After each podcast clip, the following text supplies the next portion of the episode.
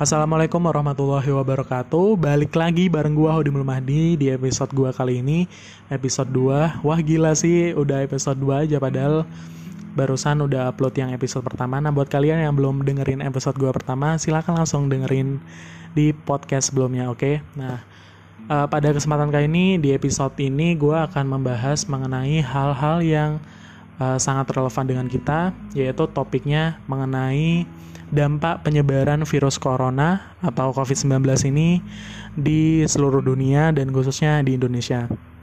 Nah, seperti kita tahu bersama, COVID-19 ini muncul pertama kali di Wuhan, Cina, dan sekarang udah menyebar di seluruh Indonesia dan udah banyak sekali memakan korban yang berjatuhan, udah banyak, dan sekarang kita harus waspada juga. Nah, untuk Indonesia sendiri, pertama kali ditemukan yaitu kasus positif corona itu 2 orang, dan sekarang di awal Mei udah di atas 10.000, karena itu udah mengindikasikan bahwa penyebaran virus corona ini sangat cepat sekali, sangat amat cepat, sehingga pemerintah melalui surat Menpan RB, khususnya ini buat ASN atau Aparatur Sipil Negara, karena gue sebagai ASN menghimbau kepada seluruh ASN untuk tidak melaksanakan mudik untuk tahun ini.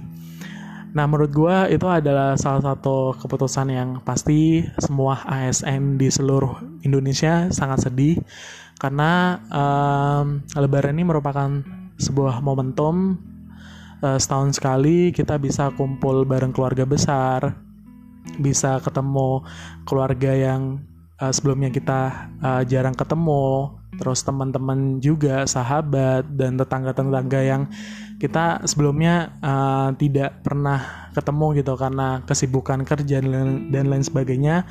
Nah, Lebaran ini adalah momentum. Nah, sedangkan untuk tahun ini kita dilarang untuk tidak melaksanakan mudik.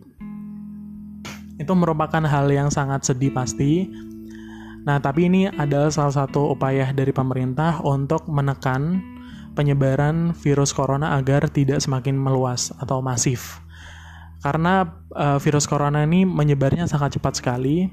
Ketika kita tidak waspada, itu ada potensi untuk kita menyebarkan virus corona ini kepada orang-orang yang kita temui nanti.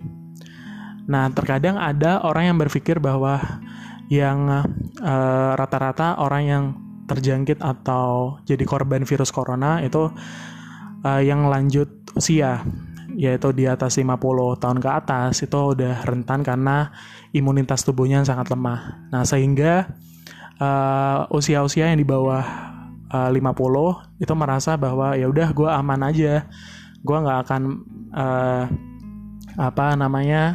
nggak akan terjangkit atau jadi korban virus corona, ya udah gue santai aja, keluar rumah semau gue gitu. Nah, itu adalah salah satu keputusan yang tidak benar, keputusan yang ego banget menurut gue, karena lo itu ada potensi untuk membawa virus ke orang lain. Ya, even lo nggak secara langsung kena virus itu, tapi lo membawa dan itu merugikan orang-orang di sekitar lo, yang khususnya untuk orang-orang yang lanjut usia.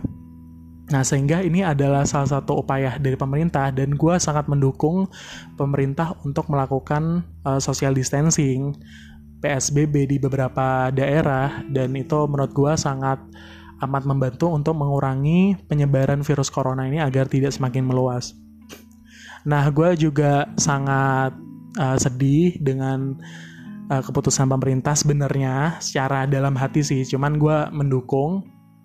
Karena gue sebenarnya udah ada rencana, dan pasti teman-teman semua juga memiliki rencana yang sama dengan gue, karena kalau seandainya virus corona tidak terjadi, insya Allah di tanggal 21 Mei nanti kita semua akan pulang kampung karena udah libur cuti bersama untuk merayakan Lebaran di kampung halaman.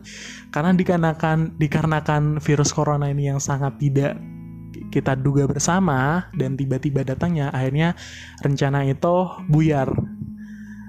Ya, sebagai manusia kita kan hanya merencanakan untuk hal yang tidak terduga itu kan udah ranah dari Tuhan Yang Maha Esa. Kita tidak boleh menyalahkan, kita harus menerima dan mengambil hikmah dari setiap keadaan yang ada, ya kan.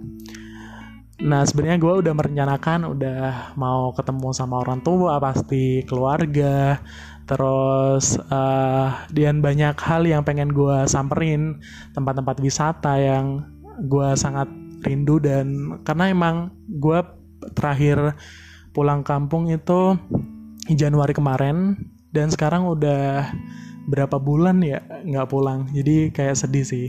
Tapi gue berharap ini jadi semacam pelajaran lah buat kita, ambil hikmahnya, ambil pelajarannya, karena kita harus meyakini bahwa setiap kejadian yang mungkin kita merasa ini tidak pro terhadap kita, sangat merugikan kita, pasti ada hikmah di balik itu semua.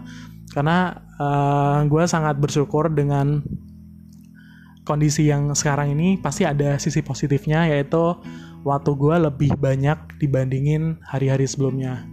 Karena instansi gue menerapkan sistem WFH, yaitu work from home, dimana gue lebih banyak waktu yang bisa gue kerjakan.